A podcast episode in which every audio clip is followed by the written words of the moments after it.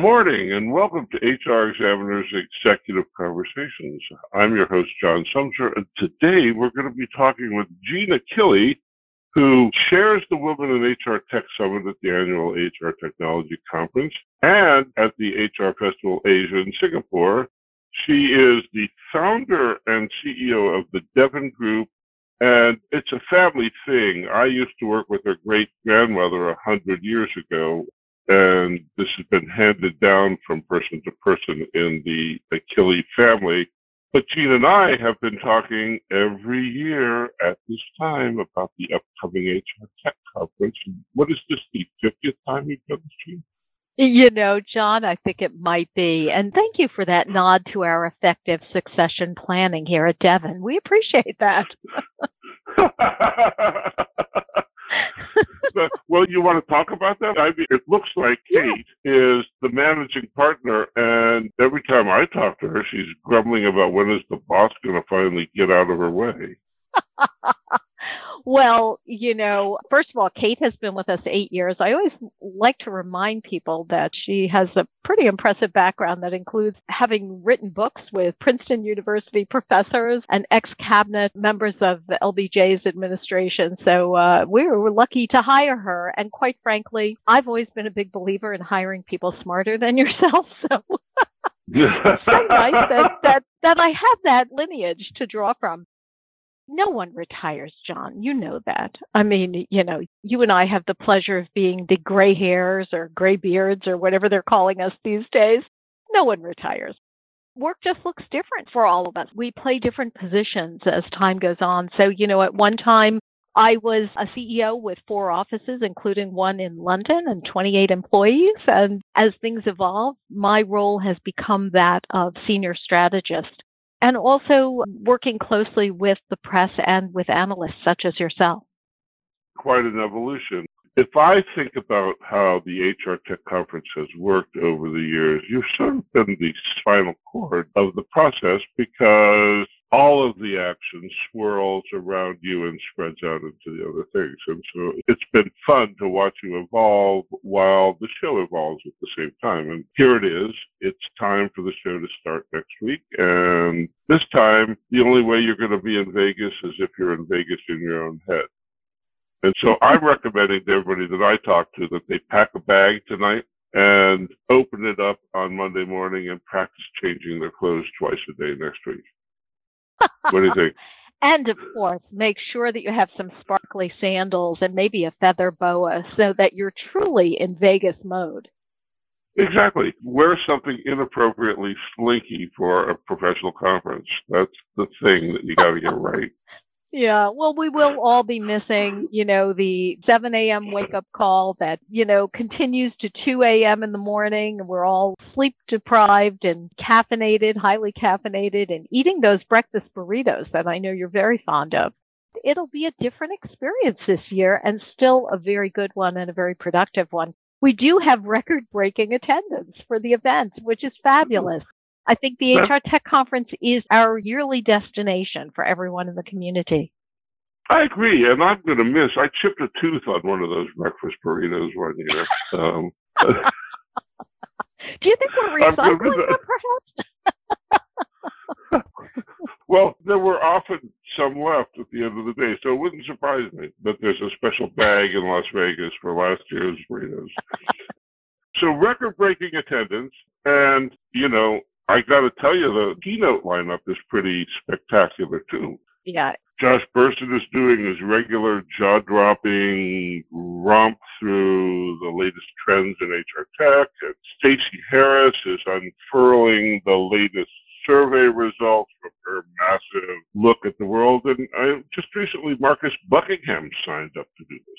Exactly. That's a lot of entertainment exactly. in a small space. And then you have pitch hitters like me on that list and Jason Averbook's on the list.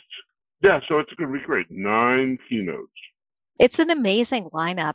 You know, you mentioned Marcus, and he's going to be talking about his resilience insights. And I think resiliency in 2020 is something we're all holding on to tightly and learning as we go how to build resiliency into our workplaces and into our workforces And it's something we uh, really haven't had to focus on, you know, with any particular rigor as a discipline previously.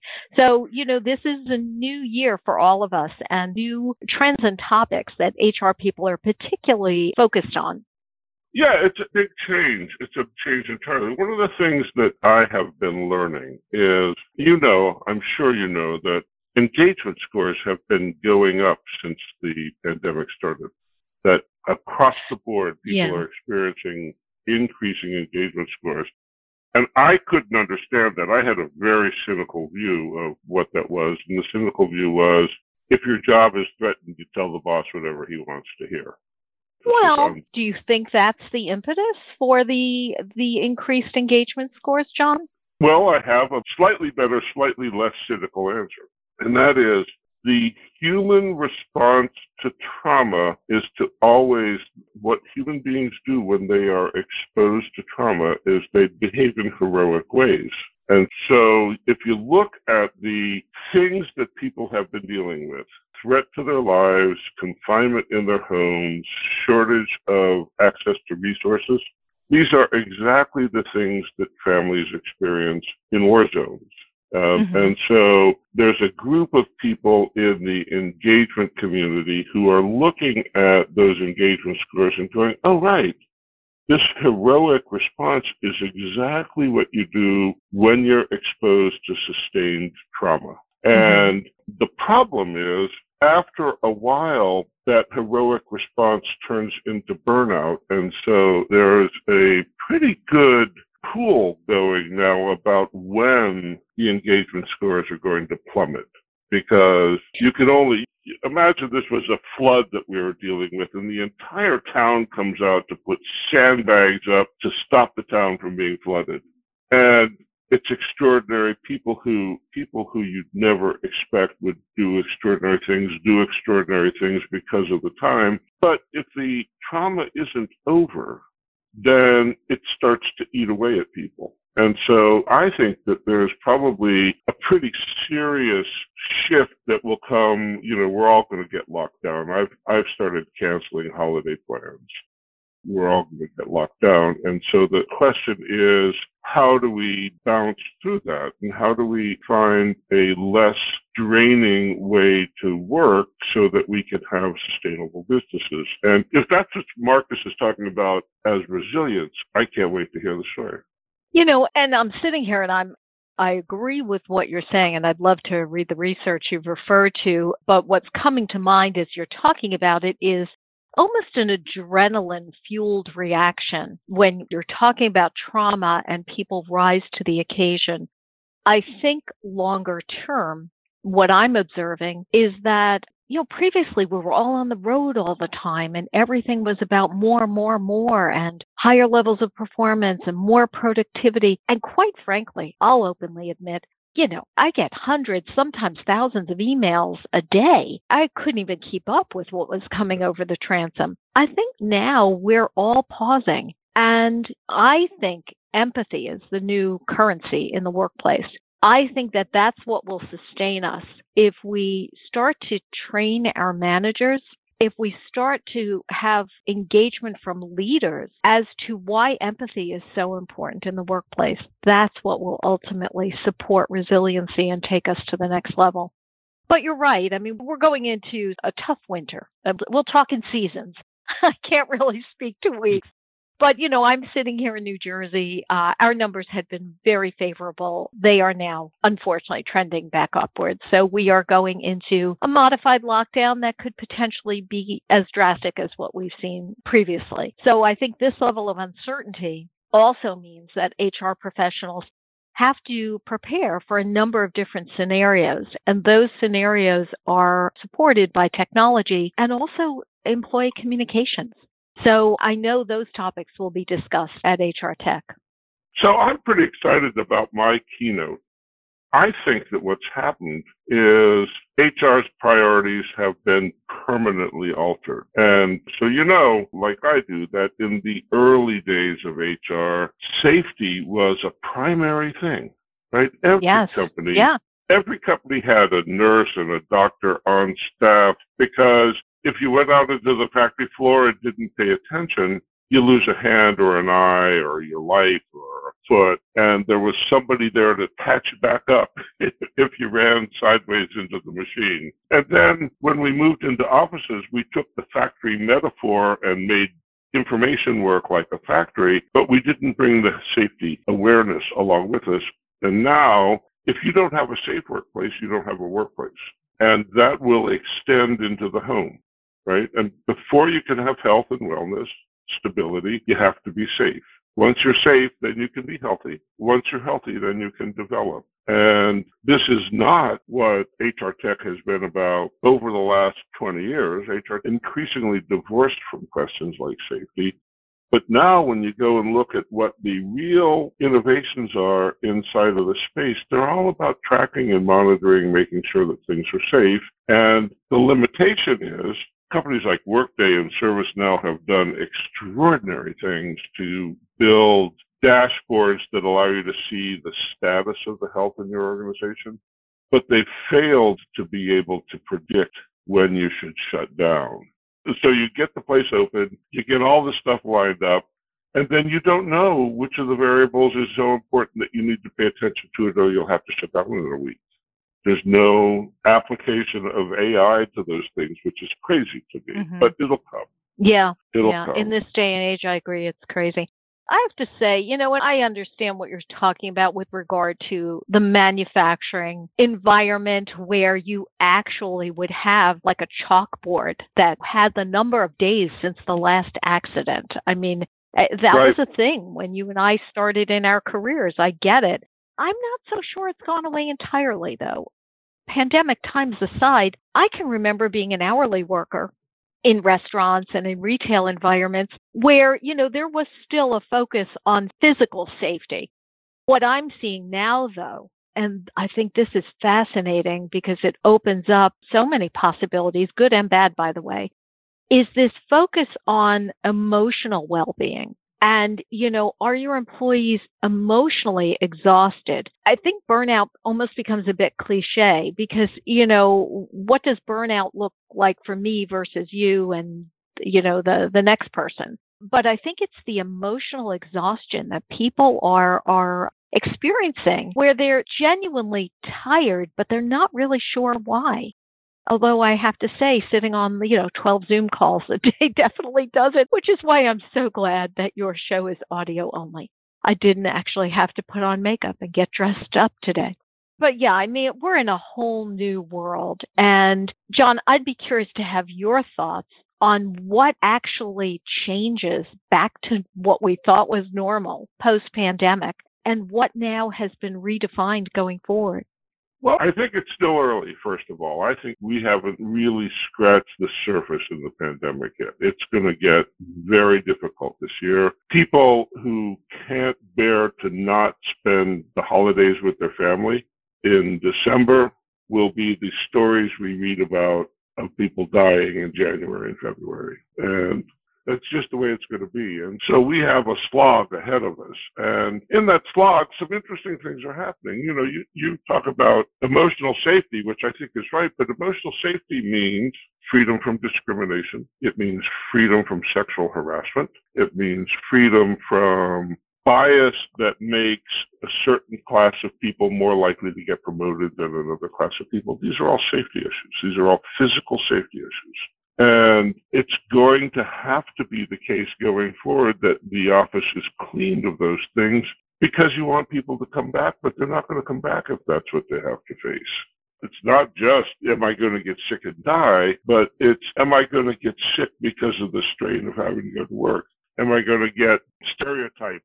Am I going to have to endure the sort of, I've heard an interesting term recently that has my attention. That is inspiration porn. And inspiration porn is taking somebody from a protected class, it works particularly well with people with disabilities, and shining a light on their accomplishment in spite of the fact that they have this disability. And that gets applied in all sorts of protected classes, and it's generally offensive. It's generally yes, supremely it offensive, right? It's inspiration as, porn. As is Yeah. So you and I have discussed this topic endlessly, but whenever you call someone out, and women in the workplace, this is a great example where you are being applauded for your accomplishments because you're a woman. Well, that's offensive to us isn't what we want to be judged on. And, you know, why are you making us feel like some sort of oddity in the workplace? And so that does apply to other protected classes. And, you know, you mentioned disabilities, which is a topic I'm passionate about. There's another aspect to that, and that is not every disability is apparent. And yet judgments are made left and right in the workplace on who needs, let's say, some sort of ADA assistance and who doesn't. This is a, a category that's rife with all kinds of discrimination and safety issues for that matter. Probably a broader discussion for another day. You know, I'd be curious. I did hear you mention AI earlier, though. I'd be curious to learn about your thoughts on AI and workplace safety and how that can be an enabler. Well, it should be in a way that it isn't yet. You know, you can imagine if there are, let's imagine this. So you've done all of the work to have the office ready to be reopened. And that work means all of the conference rooms are taped off because you can't afford somebody to clean them after each use. You've got a robot in the bathroom because you wouldn't ever dream of hiring a human being to clean the bathrooms between each use because it's such a dangerous thing to do. You've got everybody in the company wearing a bracelet that beeps when they're within six feet of somebody else because it's easy to forget social distancing you check their temperatures on the way in the day. You've got all this stuff in place, and you've got attestations from employees about their symptom level in a database somewhere. And so the doors are open. Now, the data is going to change, right? The data is that you monitor the data because it's going to change. And so what you can't tell yet is how many dings on the proximity sensors that people are wearing constitutes an elevation of risk so that you have to start tamping other things down. And if you have 5% more beeps in the proximity sensors plus 5% more cases, does that indicate a trend that means if you don't do something, you're going to have to shut down in two weeks? Because the thing here, it's great to have a safe workplace. You got to have a safe workplace. But you can't just run it as if what we were going to do is shut it down on a phone call the way we did the last time you got to mm-hmm. be able to have a soft landing with the next, there's going to be a next shutdown. And so you got to have the tools in place to make a soft landing for the next shutdown. But the vendors are generally anxious about offering that kind of algorithm because there's a liability hook in it. Exactly. Right. So, right. Yeah, right? Exactly. And, so, and, and as so, an employer, as an employer, think of the lawsuits that will ensue if risk isn't being mitigated proactively. Oh my God, and and we just don't have the tools to do it, right? And so mm-hmm. so we'll learn about this stuff, but it is my view that this situation where we have to be conscious of what it means to be physically safe in information processing environments isn't going away it isn't going away. This is here to stay. And so we're going to get more and more sensitive to the physical, emotional, and maybe even financial and spiritual health of our organizations by watching the sensors tell us that stuff. But we don't really have good measures of organizational health. The, the folks at Humanyze in Boston do have some measures of organizational health, and, uh, but but they don't have warning signals when it's out of skew. Mm-hmm. And I don't think anybody has a product that does that yet. But it's such an obvious thing. It just is very sophisticated because these are systems problems, and it may be that if Jeanne is having proximity sensor tripwire problems more often than John is, that you learn how to factor for that that oh yeah that's just Jeanne and, and it isn't going to cause something but we don't know any of these sorts of details about what interactions in a physically charged information processing environment are You know, this is a fascinating area. I'm sitting here though thinking, okay, here we go again. We're measuring all of this data. However, how are we helping HR analyze this data so it's truly meaningful as opposed to just a morass of data again? Well, you should be my straight man for this because the answer is there's a new way of making decisions. right, that was, that was perfect. That was perfect. I, I should send you a check. I was going to say there's I didn't know a, this, but okay. there's a new way of making decisions, and it's called ethics. But it's ethics. It's not ethics yeah. like yeah. government ethics. It's you know government ethics are you can't take the five dollar coffee cup what I mean by ethics is because so many things are decisions we're making for the first time, we need decision making processes that make our decisions better. And there are some vendors who are wrestling really hard with how to help people make better decisions. But in mm-hmm. general, we don't know anything about how all these things go together. So when we make a decision, for instance, that it's okay to have the office open today, there has to be some accounting for the fact that we might be wrong. And so you can't say the office is open and that's it. You can say the office is open, but we're still continuing to watch and we'll let you know what we're seeing. Right. And that kind of transparent decision making is what I mean by ethics. That means business leaders, though, need to step up and be comfortable with that level of transparency and that level of uncertainty you know, in a command well, and control management style, that's not going to be comfortable for some people.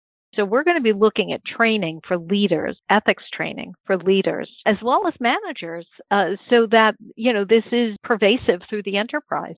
I think that's right. And there are some extraordinary things going on that I'm involved in about bringing the ethics conversation into the operational organization and how you do that. And yeah.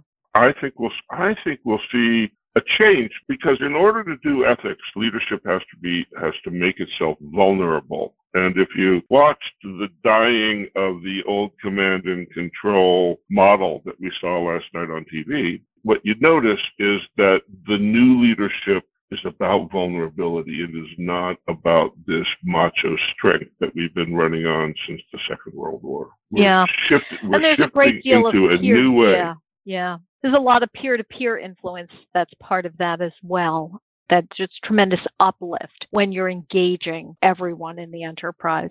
John, will you be talking about this at the HR Tech conference? Will we get to hear more about oh, it there? Oh yeah, that was the preview of my talk.